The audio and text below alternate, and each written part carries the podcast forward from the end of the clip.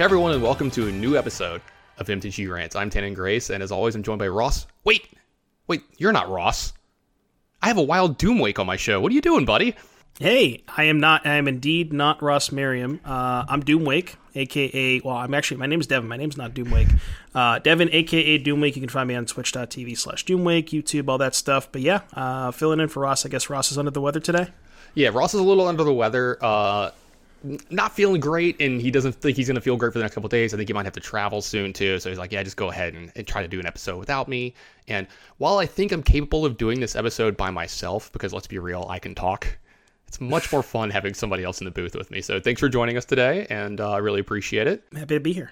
And you and I just came off of a pretty crazy weekend, didn't we? We both just went to Vegas, and let's just get right into it. So we went to Vegas, right? So the very first big Magic... not Magic the Gathering, the very first big Magic gathering of that kind of proportion since the pandemic started. Give me your like just overall thoughts and feelings of how it was for you, because I know how I felt. So I'm going to be honest with you. So I got there on Wednesday. I got there Wednesday night because the flights were cheaper to get there Wednesday than Thursday. And I could have left Sunday night, but I wanted to stay an extra day, so I left Monday. And as I was leaving the airport on Monday, I was just like, I was looking out the window and I was just like so emotional because I didn't want to leave. I had so much fun. As you said, this was the first big event in God only knows how long since COVID started. And it was just almost 2 years. Almost 2 years, yeah. Just an amazing experience getting to, hang out with all the people that and meet some awesome new people as well. It was just, the hangouts were awesome. Like, the tournament itself didn't go so well, but just the gathering, and that's kind of why we play the game, And like I'm kind of glad you said that the tournament didn't go so well, but who, like, you pretty much said who cares? Oh yeah, I don't care. Yeah, the same thing happened to me. Yeah, the same thing happened to me. A, it's in Vegas, right? Vegas, baby. And B, like, how many hugs did you get this week? How many like fist bumps, high fives? I mean, like, people were just like, I'll tell you this, I saw more than one like teary eye expression. I myself got kind of, I don't know what you did when you first got there, but I wasn't playing day one, right? I didn't play in the modern main event. You did. So you all had to like scramble. And it was like a typical GP morning for you, or PTQ morning, whatever kind of event you're used to. And for me, I mean, I think I remember looking at my phone. I think I put in like over 19,000 steps that day, or something along those lines. Really? Because I just walked around the event the entire day. I wanted to see everyone, right? And so at the beginning, when everybody's like mad scrambling, so for everybody at home who wasn't there, so it was your typical convention center, except it felt like almost like it was like a number 8, where like in the middle there was like a little thing, and then on one side of it was like the serious like the serious competitive part, and then the other oval was like all the cool fun stuff, right? Mm-hmm. You get what I'm saying? So like right when you walk in, once you get past the security and the checkpoints and everything, was just all the booths, which you were in. Like, I'm not going to lie, I walk in, you can hear it, and you could like see it, you could like smell it. It's all the things you're used to, right? It felt like a GP. Yeah. And I was just like hit with a wave of emotion. I was like, I didn't realize how much I missed this. I know. It's crazy. Yeah, same. I completely agree. We got there. It's funny. I actually got that. I showed up on Thursday. I didn't realize the hall wasn't open on Thursday. So I showed up there to the convention center on Thursday. I'm just, asking around, where's this Magic tournament? People are like, they're looking at me funny. Like, what are you talking about? They're like, David Blaine's that way. Yeah, I don't know. But yeah, it was just like you said, walking in there, seeing all the dealer booths. They had some other booths as well. There was like a bunch of other content creators that was there. Mm-hmm. And just artists, things along those lines. Yeah, artists. It was just an amazing experience. And like you said, just, getting to do that again for the first time in 2 years, it's just, it hits you hard. Let me tell you. I'm not a very good person at I think I'm like, right. I just missed the generation of like taking tons of photos on your phone and tons of videos on your phone, because we had cell phones when I was in high school, right? Like that, they started getting big when I was in high school, but like we didn't even have texting yet. We certainly didn't have cameras. So like it wasn't it's another thing that's like ingrained in us as much as like literally probably 5 years, as someone who just turned 37 a couple of days ago. For everybody who's listening at home, we were recording this on Wednesday, November 24th. So happy Thanksgiving to everybody as well. Happy holidays. I didn't do it enough, and I definitely should have. I took a few pictures, like a few videos here, but I definitely should have gotten a video of like when round one sat down, because I'll tell you this. He was probably considered, everyone thought it would be successful, right? Enough people would show up. I don't think anyone in their wildest dreams knew this many people were going to go. It was crazy. Yeah. Because it capped out at 1,400 people. Yep. Right? and I do you believe this? Because I believe that there was more than that not playing the event on Friday as well, like just walking around. Oh, for sure. Yeah, there was definitely people, because like they had like the Commander thing and a bunch of side events, and you know, I obviously I didn't do so well in the events, so I ended up playing some side events. And as I was talking to people who were playing the side events, like there was a couple of my opponents and people that I was, you know, talking to, you know, in the next to me and stuff like that. They were just like, yeah, I just came here for the side events. They didn't even come here for the main event. You know, it's just, they just come here for the experience and they want to play their format, just have some fun. Maybe they don't have time for the main event, but yeah, I mean, the tournaments like that just bring out everybody. You know, people are from all over the world and just really, they play different formats and they play for different reasons. And you really get that experience of having all of those different kinds of people there at the same time, and it's just, you know, like I said, it's a great atmosphere. Yeah, absolutely. And I gotta say this, since you just brought this up, it's like the first real question I'm gonna ask you, because we're gonna have a couple questions. There's some stuff from Twitter and Discord and stuff. Do you feel like this is the future of Magic?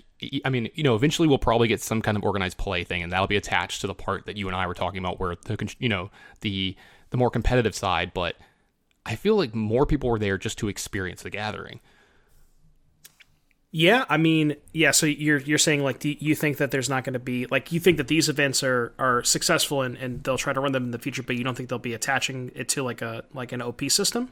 Well, I think they will, but I think you're going to have something that's going to be, like, a hybrid of the two, kind of like we saw GPs towards the end of the stuff, where it's, like, it's more of, it's, what's the word I'm looking for? It's like a convention that has this event at it, because, like, when I was doing GPs coming up, like, that's it. It was the GP, there was, like, maybe a side event, you know, there's like a PTQ on Sunday that had like 600 people in it or whatever. If you lost the first 7 rounds, you're dead, you know, kind of thing.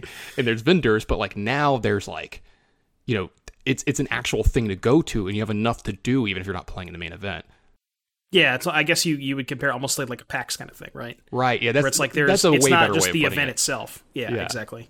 Yeah, it's not just the event itself. You're going to, you know, for the vendors, for the booths, for the food, the hangouts, all that stuff. But yeah, I mean, I would definitely like to play in these events again for sure. I really hope that they, you know, look at the turnout for this and see how well it did and the, you know, the really good reaction and response from it. So, but yeah, I could definitely see that, you know, if they're not going to bring back like the, you know, if they're not going to have MTG as a professional option, than having these sort of events that kind of are the best of both worlds, right? It's like for the competitive people, there's a big event for the competitive people. For the casuals, there's their own thing, and so on and so forth. Man, I think that's kind of where you have to go now for these to be successful and worth the time and effort for, I mean, the organizers, the people behind it, is like, you know, you have the casual, right, and you have the competitive. I think you need to appeal to both nowadays. Like it. When it started happening, I'm like, this, not only is this really smart, how did we not come up with this beforehand? Like, how did we only make this about one of the players? And I think a lot of it has to do with Commander, right? Because, you know, when I was younger and really coming up, we did not have that. I still remember the very first time I saw a Commander game. This is how old I was.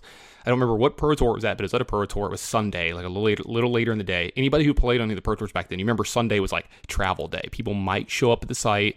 Money drafts were going on, you know, the top 8's going on, and that's pretty much it. Like there's almost no event going on, right? And so all the judges have a bunch of time on their hands. And I would walk up, and these judges are playing with these decks that are way too big, right? You know, because like obviously it's not a 60 card deck. And then they would have this little like hard case with a card in it. It would be like Chromium, you know, because like the original Commander was EDH, which is Elder, Draken, Highlander, and you had to pick one of those, you know, Nicopolis or Chromium, and that was your Commander. Ones, right?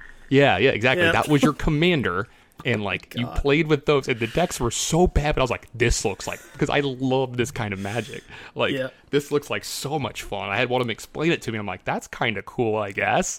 You know, and then who knew that was going to blow up to be this big, that's crazy. You know, kind of thing. So before we get into the actual Magic side of it and all the questions, tell me what is Magic anyways? Yeah, exactly, right? Like, hey, anybody who's listened to the show realizes the first 20 or 30 minutes usually aren't about Magic. It's a lot usually about like, basketball. It's a lot Utah Jazz and Atlanta Braves. There we go. But so it's been really hard for people if they don't like that the last couple of weeks, because the NBA just started and the Braves won the World Series, so they've had to listen to a lot of shit. But But anyway, how is Vegas overall for you? Because like that, I feel like if you have an event on the West Coast now, you have to go to Vegas. Like the turnouts are huge Yeah, I mean, honestly, this was my first time in Vegas, and I think I told you that.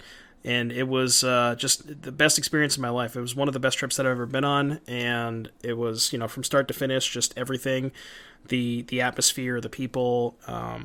I'm not even usually like that big into the city life, but Vegas is something different, man. It really is. Yeah. It's just like it hits you like a truck. The first time you get there, it just like it's a little overwhelming at first, but once you start to get used to it and kind of learn your way around and stuff like that. It was amazing. We had awesome dinners, got to hang out with some cool people, went to a couple clubs. It was just an amazing, amazing time.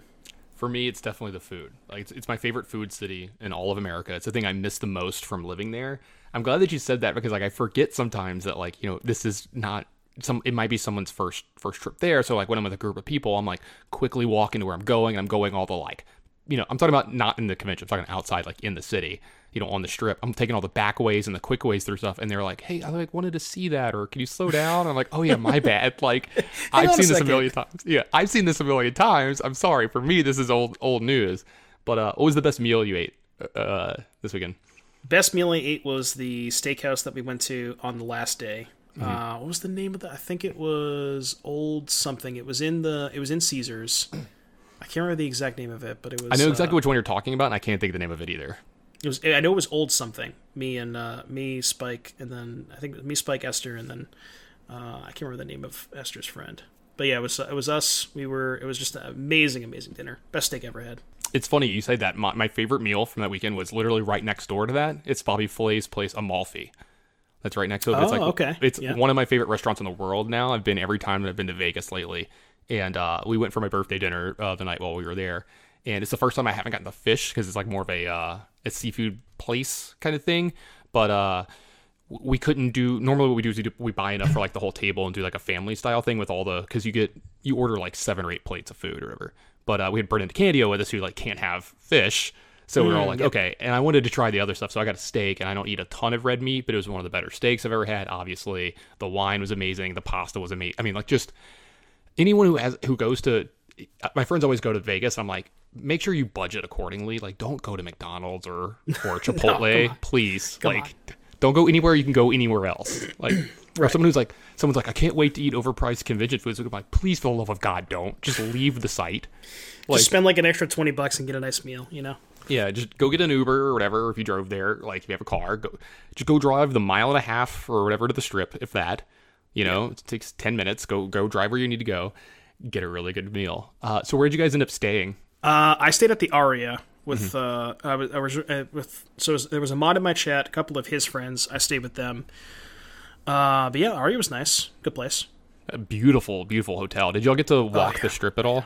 On Thursday, I'm guessing? And a little bit on Monday, maybe? A little bit, but not a ton. That's actually one of my favorite things to do, just be walking up and down through all the casinos, and because they're gorgeous inside. Oh yeah, yeah. No, most of the traveling was just we Uber to the food place, then we Uber to the casino and stuff like that. But yeah, we didn't spend a ton of time getting to especially during at night, during the nighttime where it's all the stuff's lit up and it looks a lot better.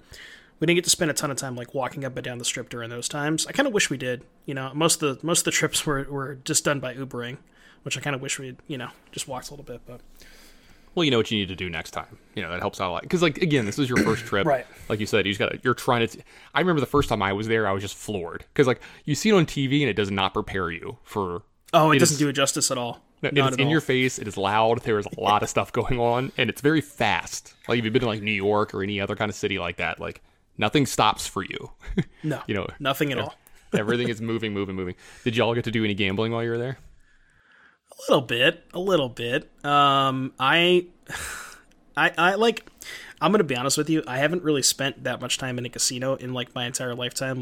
This is not the actual first time, but a handful of times I could probably count on one hand before this that I've been into an actual casino. So I mostly just kind of played some slots. That was not the best idea. Let me tell you that much. Slots are probably not recommended. I played a little bit of blackjack, played a little roulette, didn't play any poker. I'm always worried about because table etiquette, mm-hmm. I'm always worried about that kind of stuff for dealer button, and I don't know. Maybe I'm just kind of overblowing that a little bit. You could just talk to me, right? I guess you have a resource, you know. Like I lived there for like 5 years. I play poker every day, like, you know, kind of thing. I'm just messing with you. I did the same thing for Spike. Spike's like, I've never played. Where should I go? And I was like, all right, here, like here's some notes and stuff. Also, like to kind of get on him a little bit, it was hilarious. He like messaged me one night, and it was like 8 or 9 o'clock at night on like a Friday, and he's like, hey, there's like 12 of us together on the strip. Where should we go to eat? And I was like laughing, and I was like, dude, I'm sorry. Like, you're not getting a table anywhere that's worth it without a reservation. Luckily, they found somewhere, thank God, or whatever. And I was like, look, man, I'm sorry. I'm not trying to be an ass, but like, you're shit out of luck. Like, yeah. Like we made these reservations like days ago. I called before I was even in the state. You know, I called from home on some of this stuff. But it's like one of the things, actually, you live and you learn. If it was Friday, it was probably the buffet that we ended up going to, because we were doing the same thing. It was me and a group of people. We were trying to meet up with, I think, Spike's group of people, and we were trying to find a reservation. We called like 3 or 4 buffets. They were all booked out, and we ended up calling the Wynn, who like closed at 9, and we called them at like 7:45, made a reservation for 8, so we had to like book it there. Book it, like, yeah. Yeah, I've actually never had the buffet at the Wynn. How was it? Like, honestly, how was it?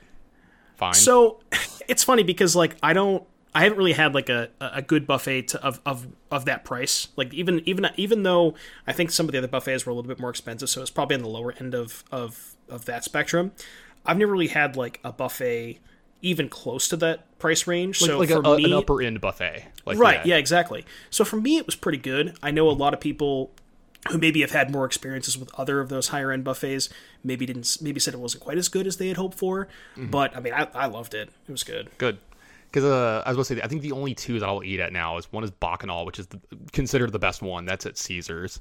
And then there's one, if I remember, it's at like the Cosmo. It's like Dirty Spoon or Wicked Spoon. I can't remember the name of it, Wicked but I remember Spoon. That one. Everybody in my chat was telling me about that one, yeah. Yeah, that one was also good. They were booked out, too. Yeah, I mean, like, they're generally going to be a little more booked out and stuff. So, yeah, I didn't get to go to Lotus of Siam while I was there. It was like the one regret I have from the trip. That's like one of my favorite restaurants. It's a little bit off strip, but it's a little closer than it used to be. It used to be in this like rundown shopping center, and like the building looked like the roof was about to collapse. Now they have like an actual really? Big, nice view. But it was like it's the best Thai food you'll get in the entire world outside of Thailand. Like I'm not joking. It has my favorite meal in the world. Like even when I wasn't eating meat, my favorite meal there has meat in it. I would still order it. I'm like I'm gonna break this. Yeah, it's that good. Worth it. Yeah, and it's simple. It has like 3 ingredients in it. It's just simple, and I just love it. It's just perfect, you know, kind of thing. So, back to the gambling thing for a second. Yeah, I see what you mean by the slots might not have been a good idea, whether you win or lose. Like, if I'm going to gamble, because I'm actually not that big a fan of gambling, but I did a little bit. I played a little blackjack on the trip or whatever. I will do it when other people do it. I'm like a social gambler. It's kind of how my drinking is now. Like, I don't drink by myself much anymore. I drink socially, but I like the games where, you know, we go try to find our own table or an area where we're like, you know, 3 or 4 of us want to play. Some of us want to watch, or like we go find an open section, like a craps table or, you know, a pie gal table, somewhere where like we could play, have a few drinks, and like hopefully not lose too much. You know, hopefully somebody wins. Like I remember when we played blackjack, everybody else got their asses handed to them, and I could not lose. Like I just could, and I was just letting it ride because I was like, I bet the minimum, which was like $25, and I ran it up to like 300 or 400 in like 7 minutes, you know, like quickly. So then I took it off, and I was like, all right. And we went out to like a karaoke bar and stuff. I was like, all right, cool. Tabs on me, you know, because everybody else, and I was like, it's free money, right? Like at that point, I was like, whatever. Like let's just go. Let's just go have fun.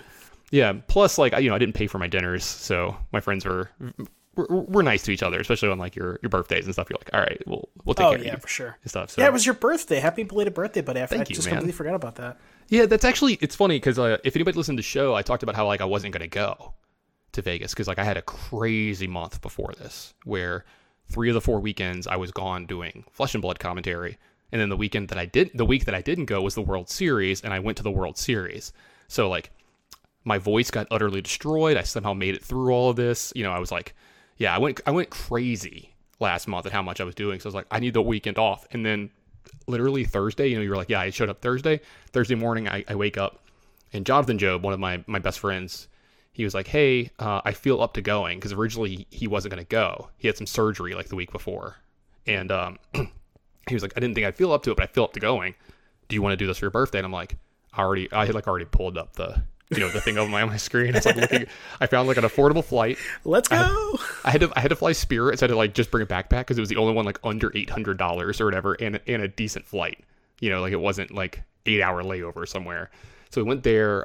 He gets us pretty hooked up. We had like a penthouse at Paris or whatever, you know, like brush his shoulders off. Everyone, he's like a big baller out there. So we get hooked up pretty well, you know, no lines. We get comped pretty well at some stuff. So it's always a really, the way we always joke about it, he has ruined Vegas for me. I can never go as like a peasant, you know, like as a way to put it, whatever. You always have the ball out. Yeah, I mean, look, it's not like we go super crazy, right? You know, because we're all getting a little bit older. We're getting a little more chill. You know, we don't go nuts, but I got talked into it the night of my actual birthday of, like, going out. I didn't get back till, like, 5 a.m. because, you know, I didn't day two the event, so I was just like, it's one of those ones that just snuck up on me. I look at my phone, and I was like, oh, God. It's 5 o'clock. The sun's coming up in, like, an hour. I should probably get back to my room, you know, kind of thing. And I still woke up, like, 3 hours later because I'm an old man, and I wake up, you know, at the same time every day. Same. I say that, dude, I've been sleeping in the last few days. I'm still in West Coast time. Mm-hmm. So I've been sleeping till like noon. It feels so weird and bad. Oh, you gotta get used to it. Yep. Yeah, I gotta switch back over, but like I can't make myself. I'm like wide awake right now, you know? If everybody at home, it's 9:05. Usually I'm like chilling, and Doomwake right before we got on this, I was like cooking dinner, you know? Like I haven't even had dinner yet and stuff, so I kind of felt that the first night that I got into the hotel, because I was obviously, you know, when your first night, a 3-hour time difference. I think the next morning I woke up at like 4 a.m, which is normally 7 a.m, which is about the time that I usually wake up on the East Coast. Because it's a big difference for you, yeah. Oh yeah, it's hard to get used to. Yeah, I was gonna say, and it's funny. You're there for what, four and a half days, 5 days total, I guess, with the halves, depending on travel. With the half, yeah, about 5 days. So you were like probably just getting to the point where you're like adjusted and everything. They're like, nope, gotta go home. That flight back is crazy, isn't it, too? Because, like, of the time difference. Oh, yeah. So, funny story about that. I booked from Vegas. They don't go direct because I flew out of Bradley, which is in Hartford, because it was cheaper to fly out of Hartford. So I went Hartford to Charlotte and then Charlotte, Vegas. And then the way back, I went Vegas, D.C., D.C., Hartford. And I specifically gave myself an hour and a half layover. Because usually DC, I mean, DC, you have to, like, I had to walk, when I got into DC, I had to walk, like, through the entire terminal, like, across the entire airport, and the flight from Vegas to DC was an hour and a half late. So I literally got there as, like, the DC to Hartford flight was already boarding. Yeah, I saw you tweeting about having to run. Oh, God, yeah. It was so bad. It was bad. I made the flight, but it was rough. The one there is usually completely fine for me because we luckily...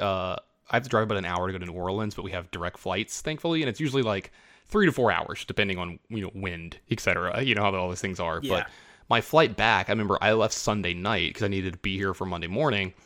And I left like I left. My flight was scheduled for like 7:30, but we didn't leave till like 9:30. So I didn't get home till like 2 or 3 in the morning.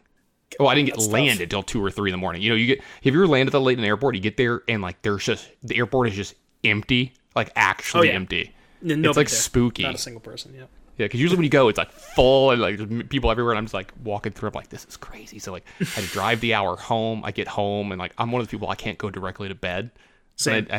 So like doom scrolling on my phone. I watch an episode of a TV show. You know, kind of thing. So YouTube video.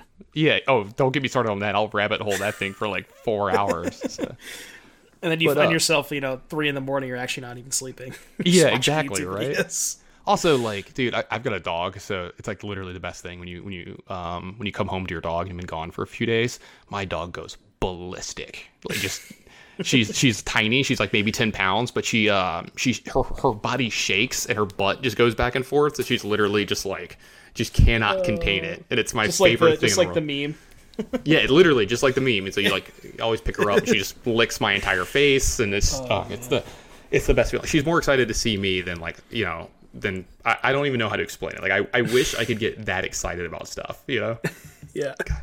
Dogs are just the best. But anyway, you and I were chatting about this a little beforehand. Let's start getting into some of the nitty gritty stuff. You and I were chatting a little bit about this weekend, and you were telling me about one of the people that was playing the event that was streaming to Twitch while it was going on, which I saw the whole apparatus. It was pretty crazy.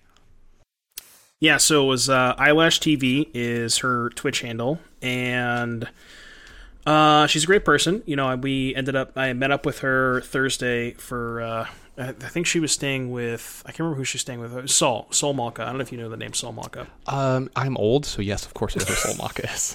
But yeah, they were staying. Yes, they were staying. And I met up with them for some dinner. And even on Thursday, she was like, I know that she had mentioned that they were going to try and like record some of their testing games. And I think that she had tried that in the hotel, but maybe the reception wasn't great or something like that. The internet at the hotels generally is not great. Yeah, not the best.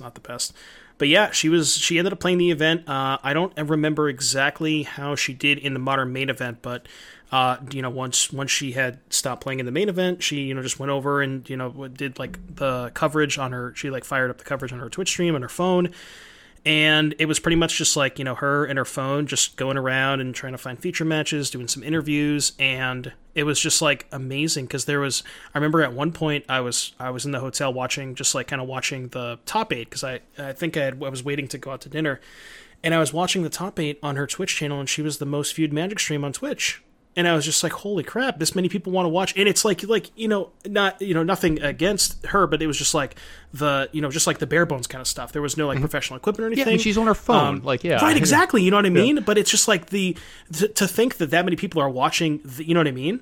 To watch like that type of coverage was just like kind of crazy to me, It's just like imagine what would have happened if there was other different coverage, And I did imagine because I got asked a lot while we were there, which is funny because I've been doing the Flesh and Blood coverage stuff with Channel Fireball, the people running the tournament quite a bit lately, and our whole team was there, like literally everyone who would be behind. Anyone who's seen it, there's a curtain set up. We get like a little corner of the room, there's like a curtain set up, and we have like a little booth set up. It's not like SCG where we're just out in the open. We kind of seclude ourselves a little bit. And every single person who's behind the curtain was there that weekend, right? And I got asked that question a lot, so I'm gonna answer a few of them. You can ask away too. You can be the you can be every man here. You know what I mean? You can be the whole public. And I got asked for that. And it would not have been me. I'm not part of the Magic coverage for Channel Fireball. They like Marshall Sutcliffe, Huey, and them were there. People who've done Magic with them a million times. And let me be real. I would have put a headset on if they asked. I would have been prepared and ready to go. Right. But and hopefully I don't give away too many secrets here. But this is my podcast, and they can, yeah, whatever. The internet alone to do that weekend from that site would have cost like 10 G's. Yeah, I can imagine. And people because you need a really stable internet connection too. Oh yeah, and it's still like that's the thing too. Anytime it goes down, people are like, "What's going on with these amateurs?" Whatever. I'm like, no. Do you realize what has to go on to have that kind of stream from a convention center that is made out of pure metal? Right. The signal is bad.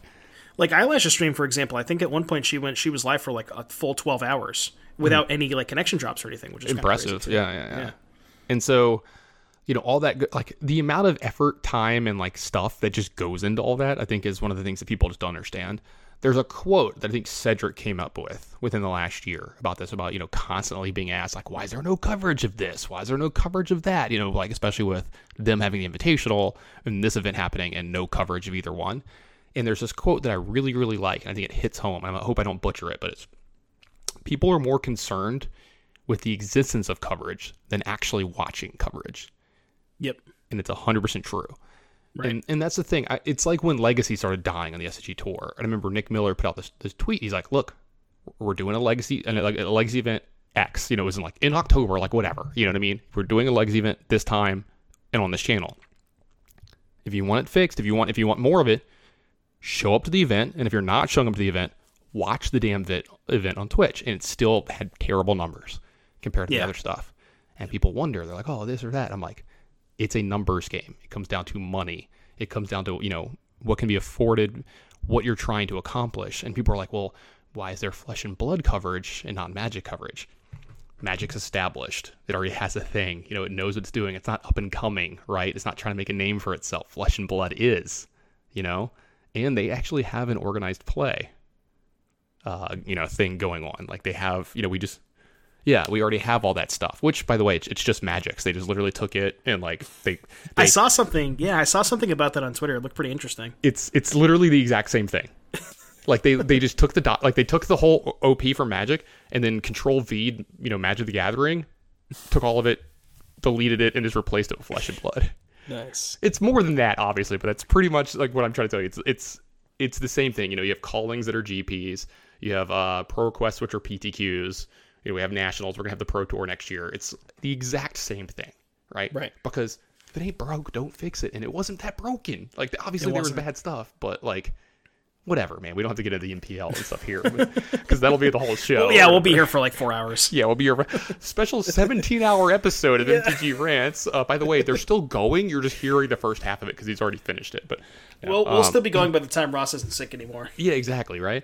So, like, was there anything, I mean, you said that you and your chat were talking about this the other day. Was there any other questions that popped up or comments about that? Because, like, you know, that's the brass tacks when it comes down to it. Because, like, the event wasn't feeding anything. And, yeah, it's just like a one-off, right? And, like, yeah, I guess they could have streamed it, but, like, it would just cost too much. It would have been way not cost-effective. Yeah, I mean, that was pretty much the main question was, you know, why, like you were saying about the Flesh and Blood thing. If people, as people see, like, the Flesh and Blood coverage, they wonder why there's not Magic coverage. And I think you hit it pretty well. It's like, well, Flesh and Blood is, you know, it's used to trying to make a name for itself. Magic doesn't really need that. You know, they already have the branding. They already have enough, you know, people who want to play and people who want to attend and stuff like that. They're not trying to like get their name out there. But yeah, I mean, that was pretty much the main question, to be honest. Mm-hmm. Speaking of questions, how about we get a couple? We'll fire off a few. We'll weave in and out because some of them are faster than other ones. Some of them will lead into some big conversations. So most of these are towards you, but I'll answer a few myself because I definitely have one here.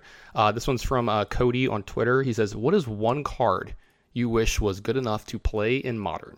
Would it be Doomwake Giant? I'm sorry. I mean, I kind of want to say Asmo. You know what? That's actually kind of great because like that is kind of your brand. Yeah. Dude, I spent so much time on that like the first month or so, and I mean, you know, if you look at like the events, like the Modern challenges for the first couple of weeks of when MH2 was out online, there was a lot of Asmo decks and it won a couple of challenges, had a bunch of top eights. And like this question I get asked in my chat all the time, it's like, what happened to Asmo? What happened? I really don't know what to say. I think it's just like I think part of it was like the decks were not really focused and cohesive as much. And I think most of it was like as those decks start to get more efficient and they start to figure out what their actual plan is, then they're like the Asmo decks are like kind of a pile of synergy, right? And it's like if you don't draw the right pieces at the right time, then your draw doesn't really function. And decks early on maybe had that, but now as the decks get more focused and more, you know, there's none of that anymore. So. Mm-hmm. For me, I think this answer is not going to surprise anyone. Probably just Delver of Secrets, I think, because that card hasn't been playable in Modern in like 7 years or something. So, But I've got it down bad for that card. But anyway, all right. I remember playing Grixis Delver. I did too. Like it was one of the last PTQs I ever won in Modern, and it's the only reason I played it is because it was a Delver deck, and I was like, yeah, I have no idea what I'm doing, and then like easily won the tournament. I was like, oh, maybe it's good. Spoiler, it really wasn't. But like your deck was almost better when you boarded out Delver of Secrets most of the time. Oh yeah. Yeah.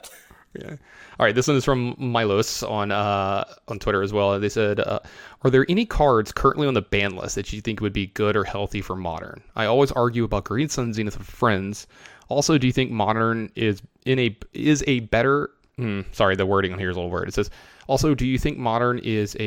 I'm going to paraphrase them. Do you think Modern's in a better place since the printing of MH1 and MH2? Are these sets a good path forward for the format?" So a little two-parter. If you need me to repeat that, sorry, I took a long extra time. Let's see here. I had to pull up the ban list because I always have to remind myself what's on here. Let's take a look. I'm gonna answer for a second. I think Green Sun Zenith is a card that you could definitely talk about. I don't like the consistency at which it does stuff. Also, if we took out Dryad Arbor completely, maybe then that's a card that we could start talking about.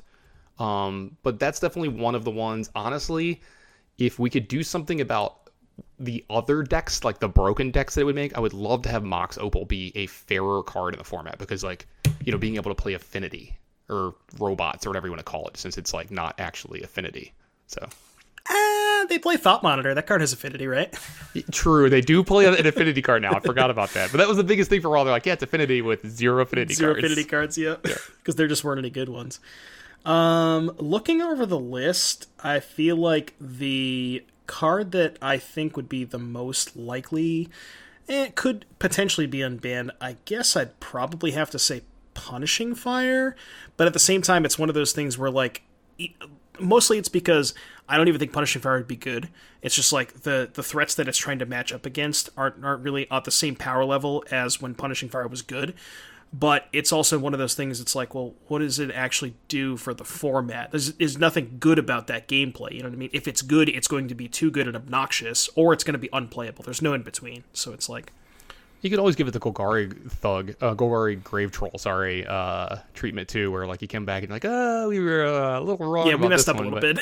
But like maybe just a natural prey to the Ragavan DRC kind of thing. That's what I'm saying, right? Like against Ragavan DRC, it's like you could justify doing that kind of stuff. Although on the draw, 2-mana against Ragavan, maybe not the best, but yeah, exactly right. That seems fine. Like yeah. I think there maybe I don't know. I think that might be the answer. Honestly, it's like let's give Punishing Fire a shot. You know, kind of thing. See what happens. Yeah, exactly. All right.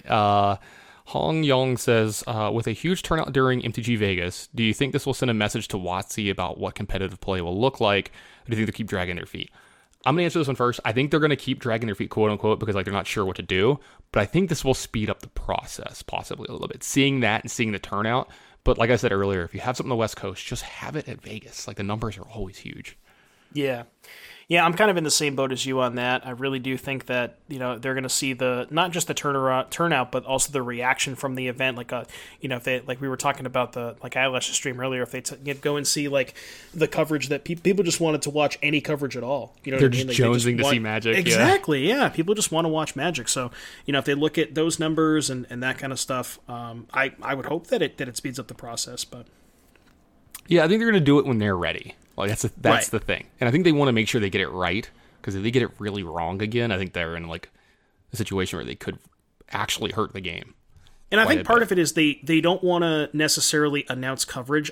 To be honest with you, I don't even think they know what they're doing for events, and I think part of the reason they don't want to talk and go in detail, like, you know, focus or lock in coverage. That's the word I'm looking for. They don't want to lock in coverage for any event is because they just don't know what events they're going to do, and they don't want to plan to have coverage without actually having the event set up. You know what I mean? I really like this next question because this is one I wonder myself sometimes. Is it, when are we getting Doomwake merch? The man has great music tastes and a name that would make for a sick metals style T-shirt. You are sponsored by Coalesce, right? Yeah. Or you were. I'm sorry if that was. I was. Okay, you were. Okay. Yeah. But I could definitely see them making like a metal band, you know, like almost like the Khaldun name. Yeah, just do like the logo. Yeah. You should just do that yourself. I'd buy that shirt. I'm not like the best graphic designer, but I could probably talk to somebody about that. I have like an artist that does my emotes. I could probably talk to her a little bit. But yeah, like it's also one thing like I never really like kind of looked into it a little bit, like what the cost and stuff like that are. But I mean, if there's enough people that want it, I'll look into it. I'm not going to say no. If you're the person out there, maybe a DM might be have to slide in there for Doomway, help them out a little bit.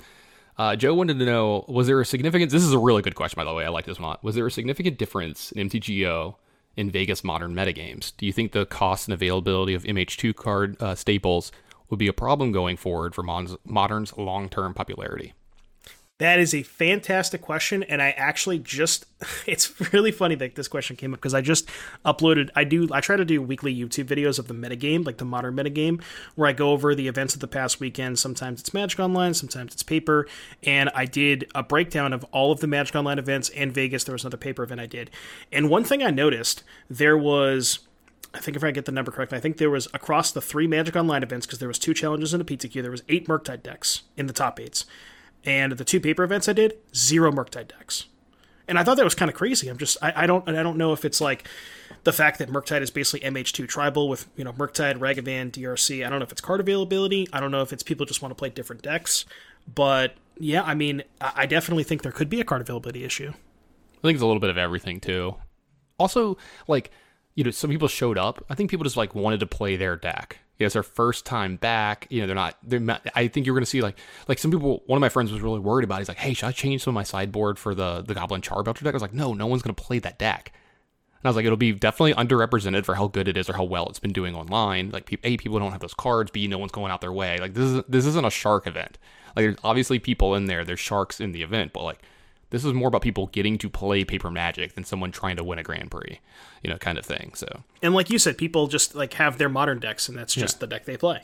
Yeah, like Jund guy, you know, like he's been playing that deck for the last 9 years. That's all foiled out. Like, yeah, and I was just gonna say, Jund guy is always gonna be foiled. So look, I know we're hating on. This isn't us hating on Jund guy. It's just a funny meme thing. We used to make this joke. It's like so you're on the SCG tour and you play against a guy someone playing Jund. What are the odds that it's foil? That it's all foil? It's like 100%. Yeah, everyone's like 100%. Yeah, exactly. So, the next question was for you, and they said, after MTG Vegas, how do you think your Rhinos is in this current format? After playing with it a lot in paper, I found it to be very inconsistent. I feel like at times I just get blown out. So, leading up to Vegas, I think I logged about 160 matches just with your Rhinos, and I think my win percentage was like just under 75%, which over 160 matches is pretty absurd. Really, really good. And yeah, and the main event, it did not go that well. I played against a couple of tough matchups. I played against Murktide twice. I played against Esper Control and 4-Color Yorion, the two Teferi decks. Teferi decks are not great. Murktide's coin flip, I split the matches against Murktide.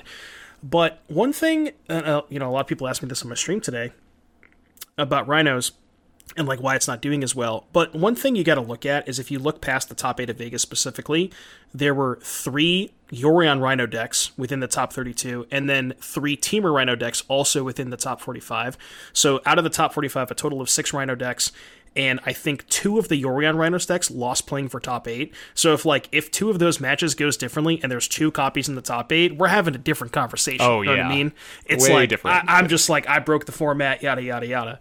So it's, I'm the best. Yeah. I don't really think the deck is bad.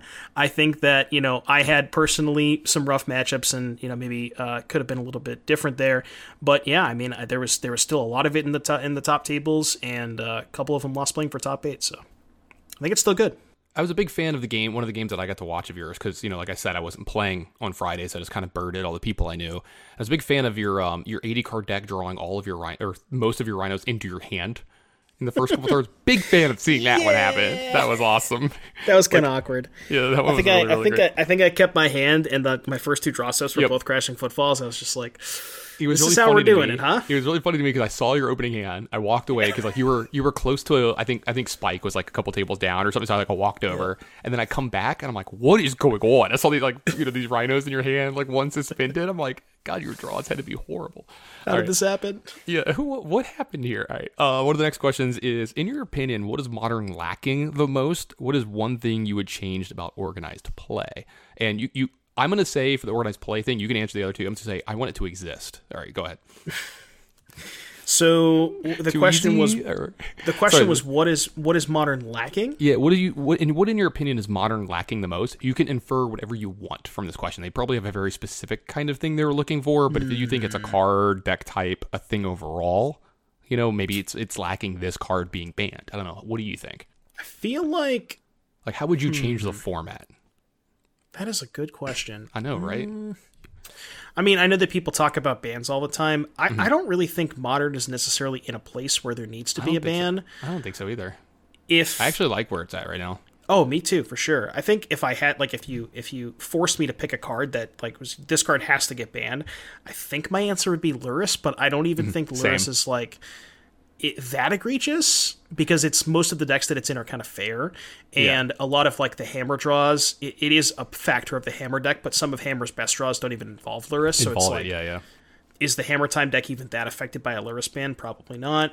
But I think the one issue that I have with Lurrus is just repetition. The repetitive nature of it is just the Lurrus decks, the mid-range grindy Lurrus decks, the game always gets to Lurrus and they're always the same game. That's the one thing I don't like about it, but that makes really good sense to me. I think the answer that I came up with while you're talking about this for what I think Modern's lacking the most is affordable deck options that are actively good.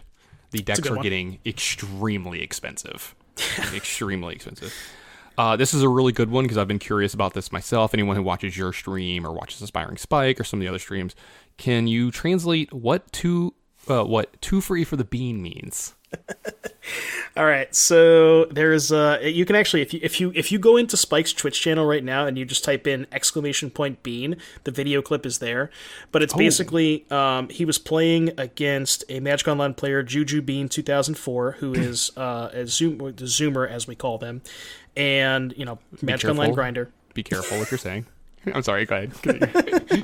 But yeah, Magic Online Grinder, and I think it was I can't remember the exact situation of what Spike was playing, but his opponent was playing Hammer. I think it was like something where Spike cast a Thoughtseize the Hammer, and then his opponent just like untaps, draws for his turn, and then without even playing a spell, there's a message in chat and it just says 2 free for the bean, and then he just goes to attacks and plays the Hammer that he drew after Esther Spike Thoughtseize them or something. But that's where the origin came from. He's just like, no, it doesn't even know him at all. Just typed in chat 2 free for the bean or something like that, and then just like slammed the hammer or whatever. It was great. That's actually just amazing. I absolutely love it. Absolutely love it. I really like this question. This is from a friend of mine named Matt DeMarco, or people might know him as Flake. He was one of the commentators in Flesh and Blood that I did with. But he also plays Magic and stuff. And I really like this one. It's, what is the next crossover you'd like to see akin to Walking Dead, Godzilla stuff? And he went on to say, if I can't tap Han Solo to crew the Millennium Falcon and give it double strike and lifelink, you know, like he's like, just because he's a huge Star Wars fan, obviously. So yeah. I'll give you a moment to think about it because I've had a moment to think about this. And like, I'll say some of my answers. I already know. Go ahead. Fire it. Wrestling. That's really good. What do you think about that? So like your planeswalkers are like the Ultimate Warrior, like you could have the Undertaker, which is just a zombie. But no, would it be the card like great, like would it be a the 4 mana 2/2 that returns a creature, or do you give him like a better? He would be no, you know how they do like the new set. You know they do like the Godzillas where they do a card, but then they have a different card name, which is the same card. You would do it like that, I think. Yeah, and he would be like, if you did it with the current set, it would be like the what are they? The cemetery cards. You know, there's one in every color. He would be like the black one. Cemetery. Yeah. I don't know what it's called, but like Cemetery Gatekeeper, that kind of stuff. But yeah, like you could see like Ultimate Warrior or something, or like and partner commanders could be like iconic tag teams. Tag team, yeah, like the Hardy Boys, the Dudleys, the Legion of Doom, like you know, or what were they called? The Hart Foundation, I think is what they were called. Hart Foundation, Hart, Owen Hart. That would be okay. I'd buy the shit out of this. That would be good, right? Yeah. Some other ones that came into mind, like, and they've already gotten some of them. Obviously, like Lord of the Rings, I'm a huge nerd, right? If they do Star Wars, I'll do Star Wars. I might buy my first one soon, besides like the charity ones where we're with Arcane. Have you seen that show, by the way? I haven't, but I've heard good things. So look, I literally know nothing about League of Legends, like actual zero. Like I know it's a game. I would recognize it if I saw it. I also don't like anime. And it's not like I'm like anime sucks. I've tried like a lot. You know, I animated stuff. It's just hard to get into it. Yeah, and like I like the show Invincible. I think it's like one of the best things I've seen on television the last couple of years. I thought it was amazing. Arcane blew me away with how good it was. I loved everything. I could talk for the next 30 minutes about this. We're not going to, but obviously that one's cool. But like for me, I think Marvel is inevitable if they let them do it. But like to what level? Like do you do the Avengers, or do you do like the lesser the people that aren't getting huge movies right now kind of thing? Because at that Guardians point, like of the Galaxy, like can you imagine a Guardians of the Galaxy secret layer? Like can you that would sell? Like that one would sell. Like because like there's been int like creatures in Magic before, so that you just got Groot, and then like you could have like Drax the Destroyer be some ridiculous thing, and that would be great, and like that'd be sick. Yeah, I'd buy that. I would definitely like if you have Iron Man and any of them, like you just take my money, take all of it. It's all, just take it all, and I'll buy 100 of them. Yeah, he was my favorite character as a kid. I'd love that. They've already hit some of the nostalgia ones for me. I had another answer for this, and now I've blanked on it because your answer was so damn good. Like professional wrestling is too good.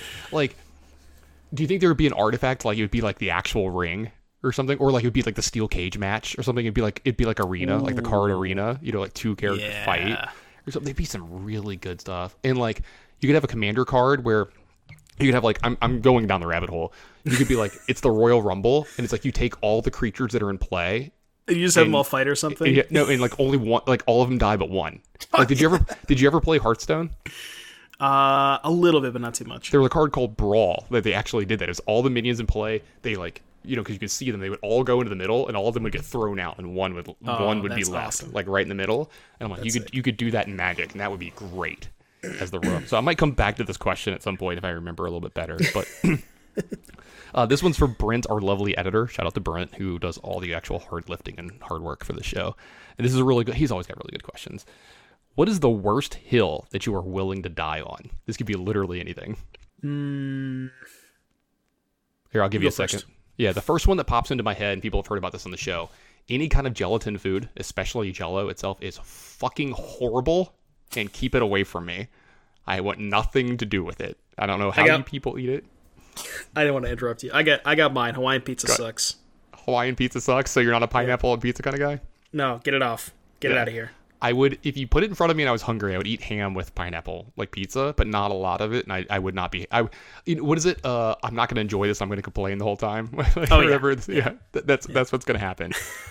You know, that kind of stuff. So, all right, let me pull up, sorry for everybody at home, I'm like swapping through a bunch of stuff with the questions. Let me find some more of these. Too. Let me see if I can see any. Yeah, there you go. Let's see here. Okay, so someone asked what was the best meal you ate at Vegas, so we got to that one already. That's where it came. Here's one of my favorite ones from our Discord, because I love a good dad joke. They asked, whatever happened to Doom Sleep? Unclear. Is that too much? Is that too much? I loved it. Doom Sleep. Yeah. I don't know if I get it. Am I missing something? It's like your name, but instead of wake, it says sleep. So it's just the dad joke. It's so bad, it's good. Nice. It's so bad, it's good. I get it now. The dad joke. I like it. And then we got one more in here that I really liked too, because I think I've seen you actually try this before, and I've seen some other people do it as well. Does Rhinos have a chance in Legacy? It's funny you mentioned that. I've actually tried before. I think I played like a Legacy PTQ and a Legacy Showcase Challenge, both with Rhinos, both. Top 16, both of them. I mean, turns out when you add 8 Spirit Guides and Uro and Force of Will to your deck, it makes it a little bit better. Yeah. But yeah, I mean, like all jokes aside, I actually think that it could be legit, like a legitimate strategy. I haven't spent a ton of time on Legacy to like hone in on figure out what the list is, but you know, from what I've played so far, it's felt pretty sick. Mm-hmm. Did you find any more of the questions that you wanted to bring up? No, I think you covered all the ones on Twitter, as far as I can see. Yeah, I was gonna say, I think we got all the ones on Twitter. Yeah, we didn't give people long enough for this. Yeah, we should have put this out a little bit ago. Yeah, but like, tell you what, I'll talk about this. Do you think Rhinos in any form is like what you should be doing in modern right now? Do you think it's like one of the best things you should be doing? I still think so. Yeah, I mean, just like. You know, the combination, the reason I like the Rhinos deck so much is you get to play all of the busted MH2 stuff, all of the free spells. You get to play Fury, Force of Negation, all that stuff. So this deck, you're always double or triple spelling. You know, even though it's, when you look at the mana curve of the deck, it's like, you know, Rhinos and then all 3s, 4s, and 5s. Just a billion, you're just the amount that you're double and triple spelling and the effect that you're having on the board when you're doing that. It's just like, you know, imagine this draw of like you're on the play and you go turn 2, ice your opponent's land, you know, maybe force their spell and then play 10 power. Like your opponent doesn't even have a chance that game. You know, you've interacted with them in the first 2 turns in a meaningful way, and now you put 10 power into play on turn 3. It's just like the deck is just so explosive like that. There are definitely, you know, ways to hate it out, and that's kind of why we've moved towards Yorion and 4-color and stuff like that to have access to Teferi and Omnath and more additional threats to, like, if people are loading up on Chalices and Mirrors, you get to sidestep that with different threats. But, yeah, I mean, I think Rhinos is one of... I would say it's one of the best strategies right now, for sure. From an outside perspective looking in, so, like, you know, I don't play anywhere near as much modern as you do. I mean, there's not many people on the planet who do, obviously. But, like, I definitely don't play as much. But just from outside looking in, especially watching streams and stuff, I feel like the Rhinos decks, and it's kind of like the inverse of Tron, and what makes Tron good is in the fact that Tron always, like, mulligans, right? Like, your average opening hand is, like, 5. I feel like the Rhinos deck has, like, the most keepable 7s in the format. Oh, yeah. Like, all of your hands just do the same thing. Yep, exactly. Like, outside of, like, obviously, you know, mana Screw and Mana Flood, there's not many, like, 3 or 4 spell hands that you're going to mulligan. I mean, I guess maybe if you have, like, multiple Force of Negations and missing a threat or something like that. Yeah, there's even outliers, yeah. Right, even, like, double Force, Outburst, 4 lands I'd probably keep. You know, mm-hmm. You just get to Outburst and then have Forces back up. It's just, like, any sort of threat plus meaningful interaction is usually just good enough. And especially with the Yorion deck, you have a lot, like... Obviously, you have 12 Cascade spells because you're accompanying for the fact that you're playing with 80 cards, but you have more free interaction. You get to play Solitude along with Fury. You get to play, you know, stuff like that. So you just even have more of those hands that have the free interaction, which makes it even better. Yeah, because, like, you know, I play more than I let on, right? You know, I say that I never play. I play more than I let on, but like every time that I'm playing with the deck, I'm super like just impressed with like every opening hand I look at, every 7-card hand. I'm like, keep. Like right. There's all great, right? And I'm super impressed with how good Fire Ice is. Like that was one card when it got printed into Mage 2. I was just like, you know, I played it back in the day, but I was like, yeah, whatever. You know, it was kind of like a, that's cool. It'd be fun and limited. And I didn't realize how damn good it was going to be. Also with like, you know, that was one of the ones with the rule change that actually helped it out quite a bit. Oh yeah. Yep. For sure. Yeah. For people who didn't play back in the day, you didn't realize how good Time Walk was. And this is basically just Time Walk when you're on the play list. Yeah. Cause you get to ice that land. It's really, really good. And then when Fire is good, it is really good. Like, you ever seen someone get the 2 DRCs or, you know, DRC plus Ragavan? Just really, really good card overall. If it wasn't for Rhinos, what do you think are like the next decks up in Modern? So like, would you put Hammer Time up there? What are we talking about here? I would. I think like if I had to pick like I guess a tier 1 per se, I'd probably put Rhinos and Hammer Time in there. I think you could probably throw Murktide in, even though it's obviously didn't have a great performance in Vegas and stuff like that.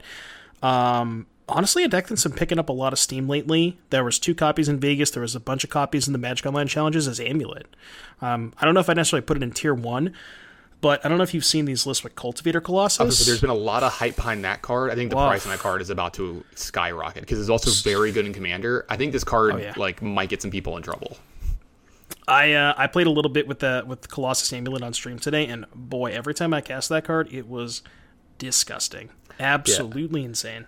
Let me put it this way: I have a friend who does some vending, and he went through the room, found all the fancy foil versions of it because there's like 17 versions of the card, just like every card nowadays. Yeah. But all the fancy versions of it that were foil, and he bought all of them that he could get his hands on. Really. Because he's like they're only $40 or whatever right now, only $50, whatever it was, and he's like, I think this is going to be like $100 card, $150 card. So, you know, maybe as some little. As you mentioned that, I'm going to go to TCG. I was going to say for everybody at home, I can see Doomwake's face right now. I just saw the white light come up, and I was like, that motherfucker just pulled up TCG Player. Damn it, they're out of stock. Yeah. Oh yeah, someone took them down or took them out. Someone bought all of them. You know, there's other sites too, but I mean. Doomwake, we're in the middle of a show. No, I'm joking. You can do whatever you want. But seriously, I got to agree with you for most of the decks. And like another one that's been impressing me a little bit, maybe not as big as that one that I've seen a lot, especially lately, are just like the 4-color Omnath piles. Like just whatever, there's like so many different versions of it. There's like the one that was like more like blue-white control with Omnath in it. And then there's some that are just more Yorion, you know, flavored and stuff like that. So what do you think of that deck? Those are definitely up there. There was one in the top 8 of Vegas. A guy I met the guy that was playing that weekend. Very good player. Yeah. Yeah. Nice. Yeah, like you said, there's kind of like 2 camps right now. There's the 4-colored. I think there's like a Nassif version that is more controlling, as our Nassif's deck usually, where it's just like less creatures, more planeswalkers, counterspells, wraths, and then you have the canister version, which is a Yorion version that's more blink stuff, ephemerate, eternal witness, time warp, that kind of stuff. I think I would probably rather be more on the Yorion side of things because I think Yorion gives you a better heads up in like the fair on fair matchups. It's like it's kind of hard to win a fair matchup when your opponent has Yorion and you have Kahira because like Yorion's just worth so many more cards when the game eventually gets to that point. So I think I'd rather be on the Yorion side of things, but I think they're both pretty good. Yeah, I like watched a friend of mine playing the deck with like the more permanents, right? Like, you know, like he had like a bunch of creatures in his deck, you know, less counterspells, less wrath. And I felt like every card he cast either was some kind of card advantage in that it drew a card or it did multiple things. Yeah, right? And unless obviously you're pitching to Solitude or pitching to Fury, but like, you know, he's like and casting Fury. Yeah, and then even then you're usually getting a 2 for 2 or you're getting or you have ephemerate. Yeah, or you have ephemerate and you're just getting their whole board. Yeah, and. It does some messed up shit. I mean, like, have you seen the price of these cards recently? Like, have you seen the price of Solitude recently? I had to buy them for Vegas, so yes, I am aware. Bruh. Yeah, I was about to say, I actually... Not good. I was going to say, luckily for Jonathan Jobe, he was like, hey, if we go, you got to bring me a deck. And he wanted a deck with 4 of it. Luckily, I'm just a person who never gets rid of anything. So I just like, yeah, I got like 12. I probably should get rid of them when they were like 70 or whatever. But, you know, I guess all the full art ones and stuff. I'm like, I probably should sell these, but whatever, you know, kind of thing. Too so lazy. Yeah, do you feel like Modern is going the way of Legacy when it comes to prices at some point? Like, obviously, we'll never have dual lands, right? Like, we'll never have a single card that's like $500, $800, or anything like that. But when you look at the rest of the deck, Modern decks are more expensive than Legacy decks when it comes to like your actual main deck now. Like, if you took the dual lands at a Legacy, it would be cheaper. Yeah, like the average card price outside of the dual lands. Yeah, there's less commons in your deck. You know, because like Legacy, you're just playing Ponder, Preordain, like all this crap. You know, Brainstorm, still a couple bucks. All that stuff. Yeah, but you're not playing like, well, my deck has 70 mythics in it. You know, like yeah, I think the one thing that kind of keeps me like kind of okay with the price of Modern, and I know this is not necessarily a good thing because a lot of people hate it, but with how much they do master sets, like I don't know if you saw this, but I don't remember who told me. It was somebody I was hanging out with outside. They said that there was like a, I don't know if it was a leak or an image posted for the next, whatever the next Horizons or Master Set is, and Ren and Six was on there. I think that might have been me. So like, I take this with a grain of salt, but when they announced it at like it was at like some paper event or whatever, like people were actually there, if I remember right. When they announced it, they were like standing in front of a screen, and like the screen had stuff behind them, right? And like art for the sets would come up, you know, like when they were announced, it was when they did their, I always joke about it, I call it the State of the Union, but for Magic. You know, they do that like once a year, they tell you what's going to happen in the next year, like here's all the sets, right? When they announced that one, it didn't just have the name behind it, it had pictures of cards. Like usually like, you know, Kamigawa came up and it had like the picture of Kamigawa, but not a card art or whatever, right? Right. It had arts behind them, but Ren and Six was on there. Like not just the art, the actual card? Yeah, if I remember right, it might have been the card, it might have been the art, but I remember seeing Ren and Six, but it was like, over, you know, it might have been, you know, I forgot who it was. It might have been over her shoulder or whatever. And like, gotcha. I remember I was like, "This is that would make sense to me." It would have that card reprint. It's $100 card. Like, let's reprint this thing. Like, obviously, like I have them. I'm okay. Like I always say, people are always like, "Are you okay with the reserve list?" I'm like, yes, I would lose a ton of money and be happy about it. You know, because more people would be able to play. Yeah, I would actually get to cast my Legacy cards, you know, or whatever, and play them. Like I'm not some guy in my house where my basement is just filled up with, you know, dual lands. I'm like, that's my retirement fund, you know, kind of thing. Like I'm not trying to call anybody out. Like, you know, if you're into that stuff, that's good for you. Have fun with it, but you know, it'd be great and stuff. And so like, yeah, it might have, you know, someone else might have said this, but I've said that multiple times. I firmly believe that card's going to be in that set, and I think it's great. Like, I think A, all the sets should have one or two big time reprints in them or whatever. And B, like you need to do something. They're aware of the secondary market. There's no way they're that clueless. And like you need to help it out in some place. Like, and I don't think you have to necessarily go the way of like Tarmogoyf, where you've reprinted it into the damn ground. The card's also it's also not really playable that much anymore. Right. Well, yeah. I say that it's actually making a little bit of a comeback in some decks, but you get what I'm saying. It's not like it was where it's like, you know, it was the best blue card ever printed for a while. You know, it was in Legacy and stuff, but like think about that. If they had taken Tarmogoyf and they just like I guess Force Will's a bad example. Is Force Will a reserve list? It is, right? That I don't think so. Maybe it is, but they've reprinted it a million times, like in the last couple of years. Judge promos and all that stuff. Yeah, oh yeah, because they did the master set. Too. Yeah, they did the master set. It's also been like there's like 17 alternate versions of it now. It's pretty expensive. Yeah. I was going to say, imagine if they did like the Tarmogoyf thing with the Force of Will, but I guess they kind of already have done that, right? I think when they do that, I think they might be able to get around it a tiny bit with like supplemental product that's like, it's not actually into a playable format.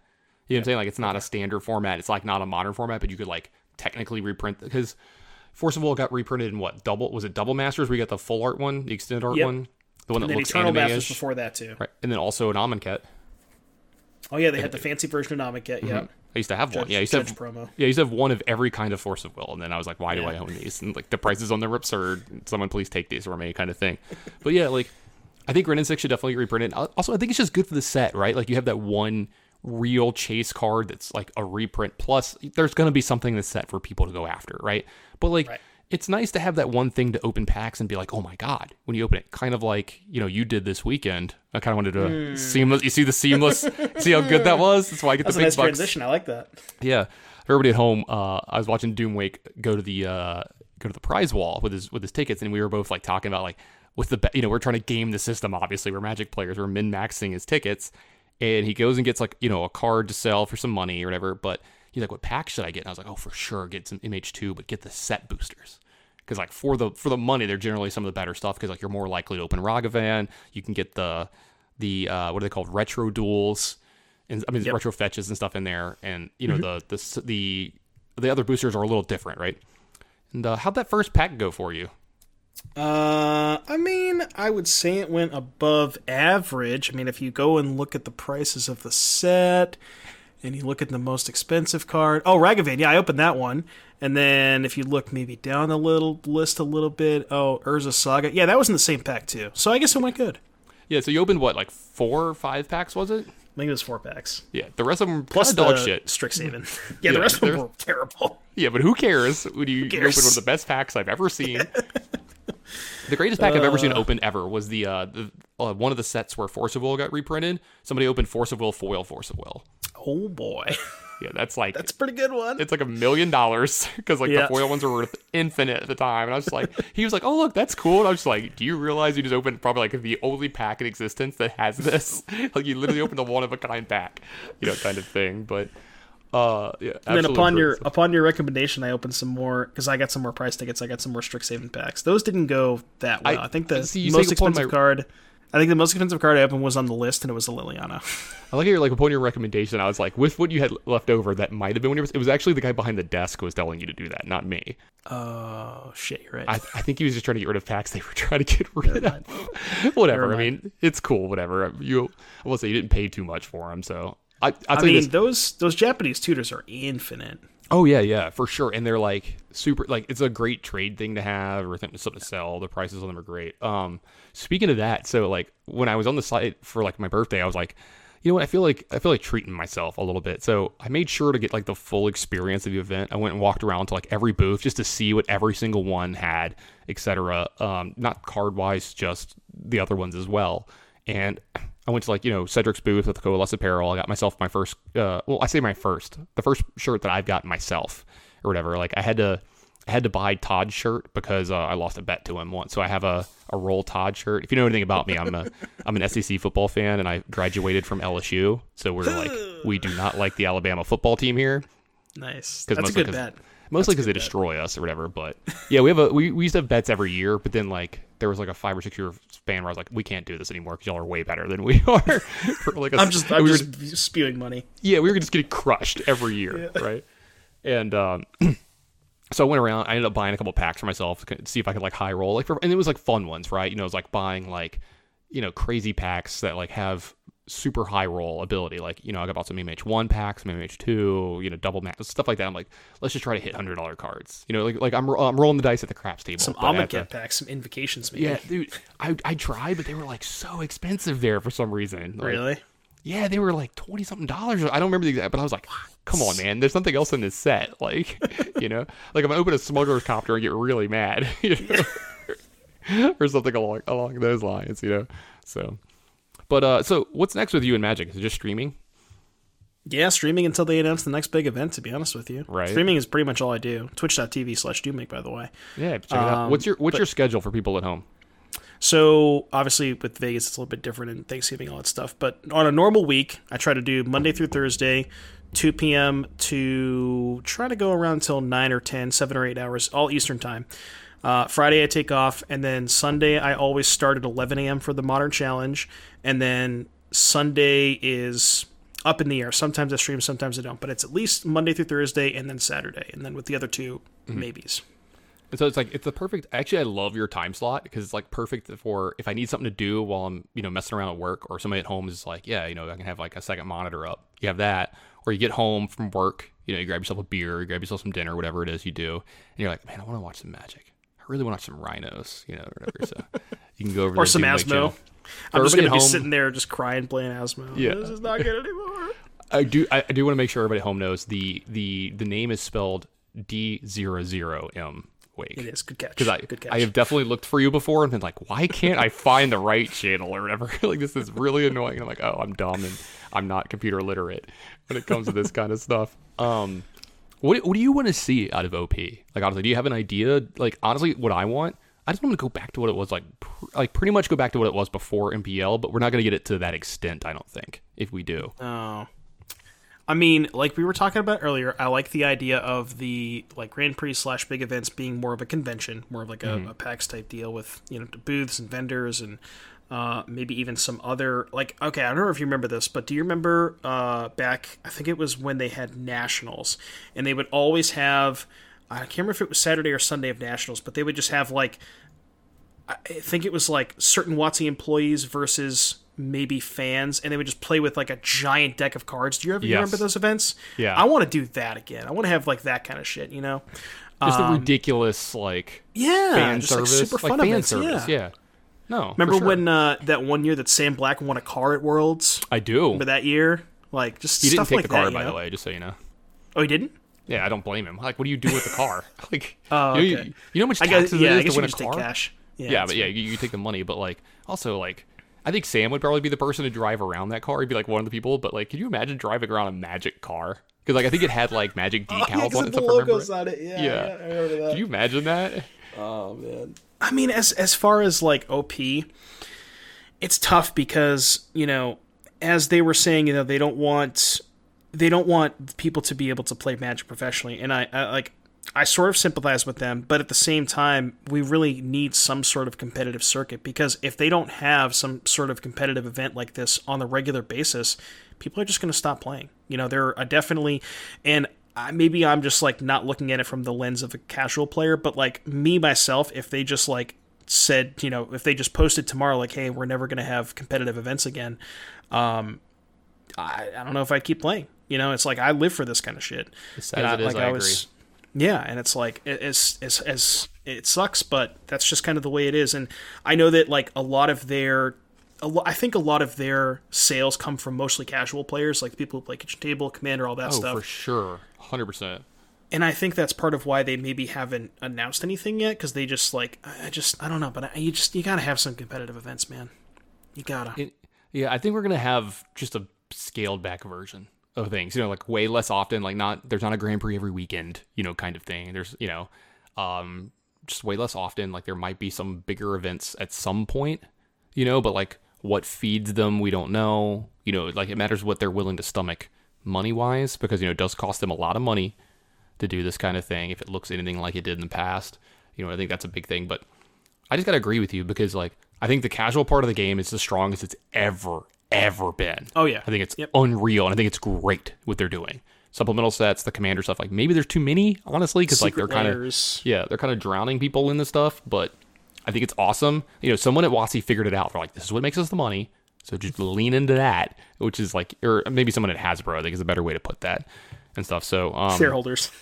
Yeah. I mean, like, having a bigger CEO come over was, like, literally the worst thing that could have ever happened to the game for that kind of stuff, because, like, the way that stuff works is they only stay around for, like, a few years. So they're just trying to make sure that everything looks good while they're there, and then they leave and they don't give a shit. They don't really look at a long term. No, they're there for literally the next quarter. Next quarter. We got to make more this quarter than we did last quarter, kind of thing. So, you know, that kind of stuff's annoying. But for me, yeah, it's just like, I feel like the players like myself, which I'm including you into that, you know, the players that have always had the more competitive mindset, I feel like we've been disenfranchised over the last few years. Yeah. And it's funny because, like, they leaned real hard into it with the MPL, and then they just completely missed the mark with it. They actually, that's where it started, is like, I'm like, you took away our opportunity. You know, we can watch these people play, but we can't ever replicate what they're doing. Like, we just don't even have an option, you know, kind of thing. And it was a lot of the same people in the MPL for, like, back-to-back, right? Oh, like, regulation was, like, almost not a thing. Yeah, you know, exactly. At some point. So, and I'm not saying I'm here to, like, oh, I want to see people lose their job every weekend. Like, no, that's also awful, which is, like, another reason why, like, you know, I look at it, you know, because Hearthstone did a very similar thing. And I looked at it like watching it from an outside perspective in Hearthstone, because I'm not involved in that community anymore. But, like, I would just, like, watch someone I know or someone I followed on Twitter. Or, like, I don't know what a better word is than regulated, because, like, that's the best thing for me. If anyone here is a football fan or whatever, you know, blah blah blah, you know, European football, football fan, there, I think that's a better way to put it. Is it's the only way I can put it. And it's like you watch someone lose their livelihood, and then, like, almost everyone has the same thing. Like, well, I'm out, so, like, I'm probably never gonna play the game again. Yeah, you know, they would never, like, come back. Yeah, because, like, why would you play anymore? That would feel awful. Like, can you imagine getting fired from, like, your dream job or a job you've worked super hard on? And they're like, yeah, you can still do this, like, a little bit on the side if you want, but it'll just never be the same for you. Like, you would never do it. You would never go back and do one of those things unless you just, like, are a masochist. you know, you just love that kind of stuff. So yeah, I definitely would like to see something like that, like some reason for me to get excited. Because like, here's the thing, there's been a lot of events around me lately, you know, like little, like, you know, a $500 tournament here, a 1K there or whatever. And like, I have literally no drive to play them. But also I'm a little older, you know, I've had a career kind of thing. So like, it's a little different for me, but you know, I just don't have a thing, because like, you know, I've been to the Pro Tour a bunch, and like, one of the things that makes me the most sad about that, like, a lot of people are like, oh, you're sad you're not going to get to go back. I'm like, yes, but I'm sad you're not going to get to do it. And I don't mean you specifically. I mean, you listening at home, you know, if that was your dream or you got to watch it, you never got to experience that. Yep. And like, I can't even begin to tell someone how much it meant to me to play in PT 25. You know, I got to sit next to Brennan DeCandio, like one of my just best friends in the entire world. You know, like, this guy went to my wedding, you know, kind of stuff. Like, we, right, you know, like, you know, he's the main, one of the main reasons I went to Vegas was like, you know, Brennan actually is the first time he like left his house since before the pandemic, you know, kind of thing. And getting to play next to him and play legacy cards on the Pro Tour was like an actual lifelong dream of mine, you know, kind of stuff like that. And other people they'll never get to experience that. Like, I still remember my first Pro Tour in like, you know, 1989 or whatever, you know, like blah, blah, blah. And it wasn't really then, it was like 2003 or something like that. But I was so scared. I was so nervous. I had no idea what I was doing, you know, and stuff. And like, I loved it. Like, that's a good thing. Like, I was, you know, I did horribly. And when I left, I just couldn't wait till I was like, all right, so when's the next PTQ? You know, like, when do I get to go back? You know, kind of thing. You know, I thought it'd be super easy. I'm like, yeah, I'll just get right back on. It's no big deal, right? It'll be easy, right? Narrator voice, it was not easy, but you're never going to be able to replicate that same experience, like you said, sitting down for your first Pro Tour. And like, remember how at the PTs where they used to have an announcement, if they would be like, people who were in their first Pro Tour, please stand up or whatever, you know. So, and it's like, you stand up. It's just, I don't know, I love that shit, you know? Yeah, it was really cool. One of the worst parts for me is my first Pro Tour was limited, and several people at home who don't know, we used to have Pro Tours that were only one format, was limited or constructed, right? Yep. And so we would just draft. You just draft multiple times day one, draft multiple times day two, cut to top 8, right? Kind of thing. It was that kind of event, right? And I had actually never been in a professional draft before the Pro Tour, because I won a PTQ, right? And at the PTQ top 8, we didn't do what you're doing at a professional Pro Tour. So like, and they don't warn you. They're just like, all right, sit down and start drafting. And I was like, all right, and like, you know, you have to be all proper. And I was just like, thankfully, I was like, I'm a quick dude, and I caught on and like looked around to see what everybody else was doing. But I was like, this could have gone very badly if like I didn't know what was going on, you know? Because like start passing packs. We always had a rule in team drafts where if like, because we did like 3-on-3s, and if one person at the table had all packs there, they would just get like an immediate loss or whatever. they just owe an extra 20 to the prize pool. Yeah. Yeah, because like, you know, you can't even have an extra, like, everything is timed, right? Yep. You have an allotted amount of time, and if you make your pick in the first 5 seconds, you're sitting there for 40 seconds, you know, and like, you've got to wait until you pass the next pack and stuff. So it was intimidating, but in a good way, you know, and it drove me to be a better player. And it, you know, a lot of people at home, hey, this might not be your thing, and that's fine, but I want you to have the opportunity that I had. You know, I want you to have the same kind of things for that. So sorry for being so somber and making it kind of almost like sad here, but like, man, I just, the glory days, right? You know, back in my day kind of stuff, you know, people have to have something to aspire to, you know, I think that's a really good way to put it. If there's nothing if there's no light at the end of the tunnel, then what are people playing for? You know, it's just like, they're like, what I was kind of thinking is like, maybe they have a tournament series where they maybe do one GP size thing a month. And then after a year, you know, do like X amount of the best finishers get invited, something like that. Like you said, it doesn't have to be every week, like GPs, don't have to be like 3 a weekend and doing all this stuff, but just like something to strive for, something to achieve, something, there's an achievable goal. That's what people want. They want an achievable goal. Mm-hmm. Yeah, and just put them in the sicko areas. You know, put it in Vegas, right? Yeah. Put it in Atlanta. You know, put it in Philadelphia. You know, the Chicago. Like, not in the winter, please. Yeah, Orlando. Just not in the winter, please. Like, let's be a little smarter. Like, I think I don't know if I've ever, like, I joked with you. So though, like, 1 year and a half, I went hard on the SCG tour. I remember we had an event in like North New York. I'm trying to remember the name of the city. It was like Syracuse or something, right? And it was during the winter. Right, it might have been in like November. I don't remember. I don't own clothes for that. Like, I physically do not have clothes ready for that. And, like, Ross is like, hey, I got you. Like, get off the plane. Like, he had, like, an extra thing. Like, I just wore layers. You know, I literally wore, like, pants under my pants. And then I wore, like, a T-shirt, like, a sweater. Then I put a hoodie over the sweater. And then I put another bigger hoodie over that one. Oh, and I was still freezing. Oh, man. It snowed in my life twice where I live. And it was, like, really? A big deal. And when I say it snowed, you could, like, make a snowball. But, like, nah, you couldn't make, like, a snowman, you know, kind of thing. So. Like a half an inch or whatever, but yeah. Like it, like the ground was white, you know. Like it, right, you'd hear the crunch, like walking through and stuff. Yeah, so. In areas like that, it's definitely a huge deal. In certain areas. Mm-hmm. So we do a fun thing on this show, and I want to see if you wanted to do a few of them. Have you ever heard of what we do with overrated, underrated? I have. Okay, would you like to do a few of them? Let's go. All right, hold on. Let me scroll up. I forgot how long these can get in here. All right. So we're a little behind on these, and I'm going to promise everybody at home, as soon as Ross gets back, we might just do an entire episode of just these so we can get them out of the way. So I might skip one or two years. If I skip yours, sorry. But Yeoman5 writes, Ren and 7. Underrated. Yeah, I'm going to say underrated, especially for when he wrote this. This is in September. We're a little behind. Oh, okay. And it's a card that Ross and I definitely overlooked of how good it is. You can say some stuff along with overrated, underrated as you want. I've played a very little bit of standard, but it's looked really good. Yeah, I think the card's going to be very good going forward if like we play some competitive standard. Joe, Mr. English says, paying full cost for Omniscience. For Omniscience?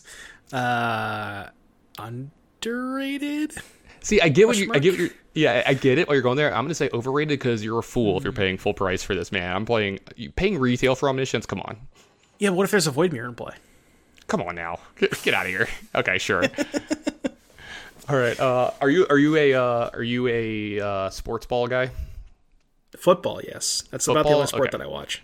Okay. Well, this one's about a different sport, but okay. This one says stealing signs. Or cards in baseball. Obviously, they're both overrated. Don't ever steal cards and stuff or whatever. But do you know what they're referring to with the cards in baseball? That I don't know. Okay, so in football, you know the quarterback has that thing on his wrist that he can look at, and it's like all the plays and stuff. So all the players in baseball have those now for defensive alignments. So when a different person comes up, they look at it and they're like, oh, I'm supposed to shift over this way, and the catchers have one too. And there was a game recently where. There was a play at home, and the catcher and a player got like kind of tangled up. They might have run into each other, whatever, blah, blah, blah. And the catcher's card slipped out of his pocket and was on the ground. And when the runner was getting up, he just grabs the card and walks off the field with it.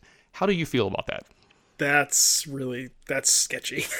Yeah, don't I do agree that. With it. I agree that it's sketchy. Oh, he got the shit pegged out of him in the next. They threw at him in the next game. So. Yeah, don't do that shit. No. Same thing with stealing signs. Don't do it. But here's the other thing I can tell you: don't get caught. Everyone's cheating in baseball. Just don't get caught, or whatever. So, this next one's a football one. So I think you'll like this. The giant poster boards that football uses from the sidelines for play calling when they don't have radios. Have you seen these? What I'm talking about? Yeah, I know what you're talking about. So for people at home, they have what it's almost like the size of a poster board. And it usually has like four distinct images on them, and they put those up in succession, and it somehow like signals in something for the players. And it'll have the most it's random like a triangle shit. And a flamingo or something. Yeah, and then, like the Undertaker, and then like you know, it's like it's always the most random stuff. I'm gonna go with underrated because I think it's really cool and great to see them resort to like you know they have all the best technology in the world. They're like we just have to do this. Yeah. Yeah, when they're just like they're out of electronics and yeah, mm-hmm. No signal. Yeah, Arkathal says getting stranded somewhere. In Vegas, underrated. Yeah, for sure.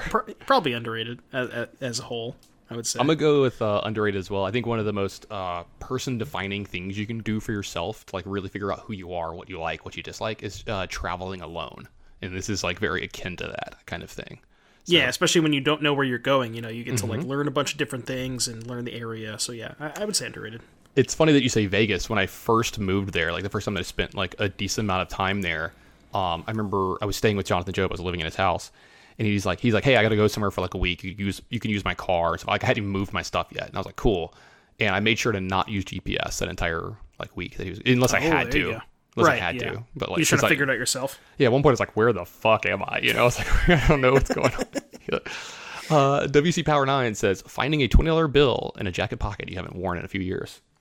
underrated. Oh, definitely underrated. It's like one of the best, right? Easily. You reach in your pocket, oh, yeah. You're like, what's that? You know? What is this? Looks like I'm getting lunch today. I'm not going to lie. It's funny mentioning Vegas again. As a poker player, if that ever happened, it was always real nice because you'd find like a wad you didn't know. I definitely found like a wad of like a few grand once, and I was like, oh yeah, you know, that kind of thing. But must have been good last night. Yeah, I know, right? Leo the Magic Man says, the various fast food sub places. You can go into detail here if you want. Overrated. Well, I guess I don't know. If do people think Subway's actually good? If people think Subway's good, then let's go appropriately. Let's go from that way that people think that these places are actually worthy of your time and money. Overrated. Well, I mean, Subway specifically, I think is overrated. I don't mind Jersey Mike's. I think they're okay, but Subway is atrociously bad. Did you see the study that came out of it recently about the tuna? No, I didn't see that. So someone got a bunch of tuna from Subway and like sent it to whatever. And they could not identify it as tuna in any way, shape, or form, or even fish, apparently. And someone was telling me it's a little misleading or whatever about it, but I'm just like, still, I hear that. That doesn't inspire confidence. Yeah. I mean, I'm not. It's probably some kind of mystery meat, you know? Who the hell knows what it is? Yeah. I will say this, the last time I ate at Subway, I got sick. So that's I'm going to leave you there. I'm not surprised. Some of the other places that try a little harder and they're a little bit better, like their ingredients are a little better. It's not. I just find like Subway is super like bland and plain. Oh yeah, that's right. And like they just don't give a shit. Which do you like Jersey Mike's?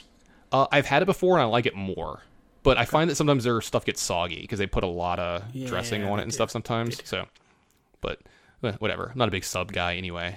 We do po' boys where I live.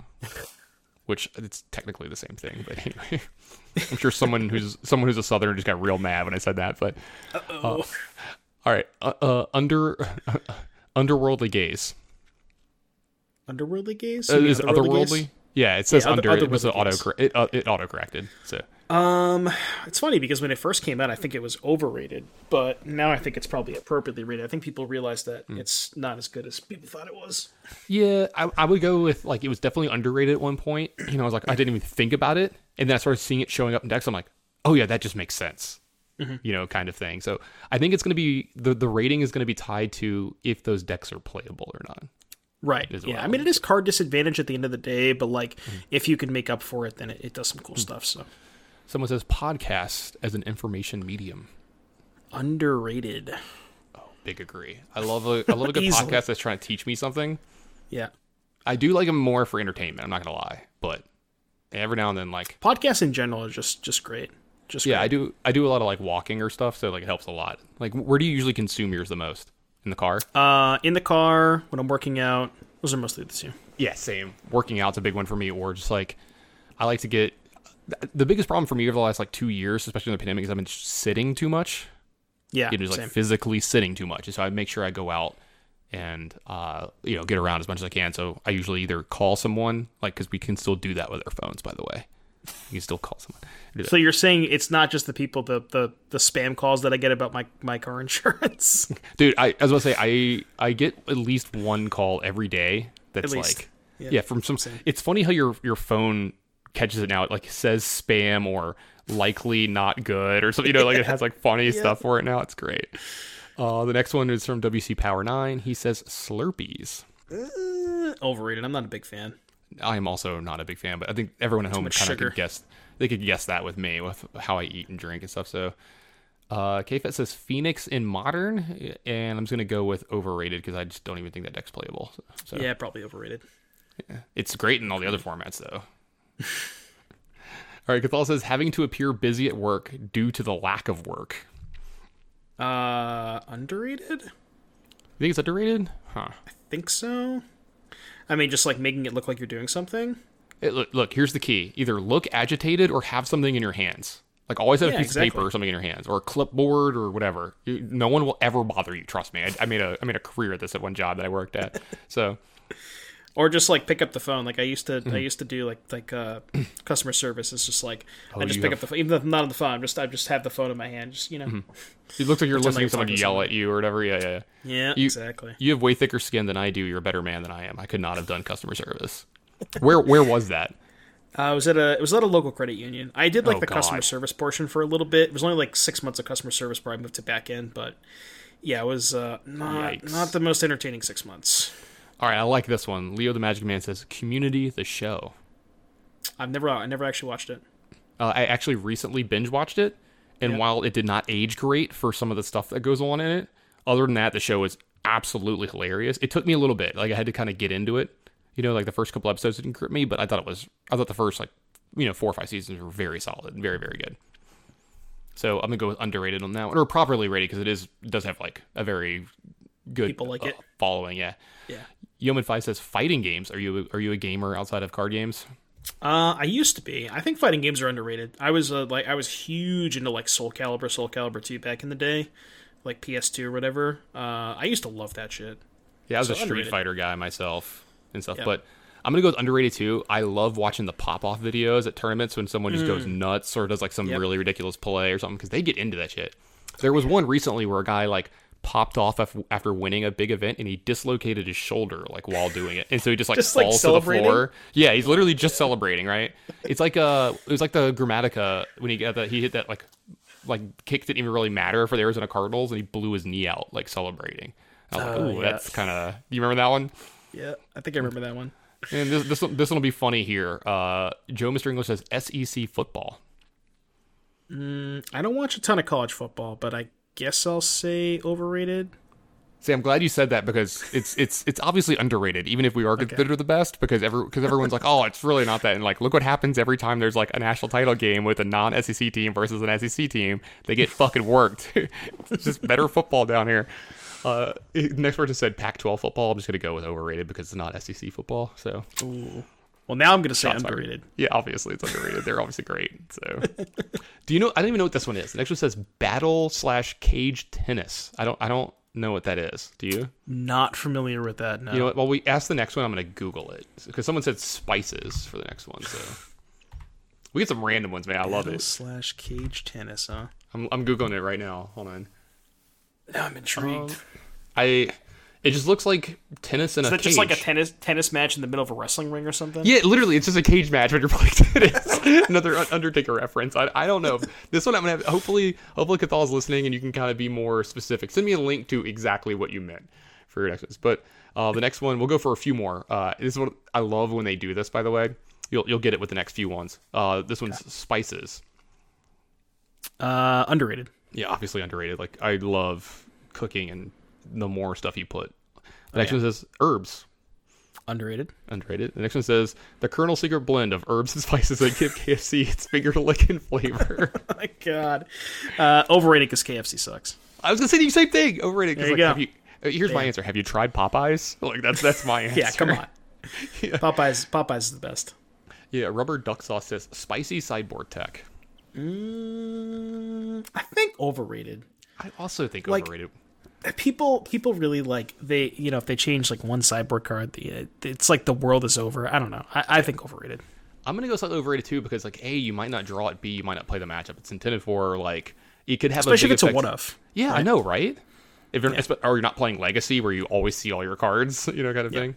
All right, we got a few more of these, and then I'll get you out of here. I don't want to keep you too long. Someone says shuffling your sideboard into your main and then going in and taking out 15 cards, making it seem like you boarded but made no changes. Or just, you can make that two different parts too, however you want. Underrated. One, I do that all the time. Definitely underrated. I'm also going to say underrated, but I'm way too lazy for that shit, so I don't do it. Yeah. It's different if you're playing I used to play some decks with transformational sideboards, so it's like it comes up a lot more there. But all right, I'm going to actually, you're going to get a few more just because they did it again where they're all related, and I love this. Okay, so rapid fire. Geese.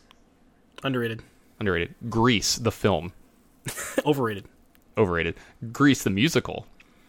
Underrated. I don't like musicals, so overrated. Grease for squeaky hinges. Underrated. I'm going to say underrated. And then someone says using WD-40 as a catch-all lubricant. I'm going to leave that one alone. And then there was another one right after this one that we're also not going to say. And I'm not going to read that one on air, but it's a very similar question. I'm going to put it that way. That's one of those leading ones that you were talking about earlier. Oh, it led into one, and then they wrote it. They said it out loud. Oh, man. Devin, you've been great today. I really appreciate you being on the show. For anybody at home that wants to see more of you, hear more of you, anything like that, where can they find you? Twitch.tv/Doomwake. As Tannen said earlier, D00M Wake. Same with the YouTube, same with the Twitter. Discord is the Doom Room, D00M. And are y'all the Legion of Doom? And why will they be that from now on if not already? I think there's some copyright issues there, but so who cares? It's worth it. I'm sorry. But yeah, that's pretty much it for me. Yeah. For the cast, you know where to go. Make sure you check out our sponsor at Barrister and Man. That's Man of Two N's. BarristerandMan.com. Use the code MTG Rants at checkout for 15% off. We'll talk some more about their stuff in the next episode. This is just a quick, dirty episode. And then you can find me on Twitter at the Tannen Grace and on Twitch at Tannen Grace, but like we've been talking about, I don't really stream that much anymore. So make sure you check that stuff out. Thanks for listening at home. Doomwake, again, thanks for being on the show. You were great. And we'll hopefully come back next week with a show with Ross on it, or maybe if you like this more, maybe without Ross, maybe with another guest. We'll see. So for everyone at home, thanks for listening. We'll see you all next week.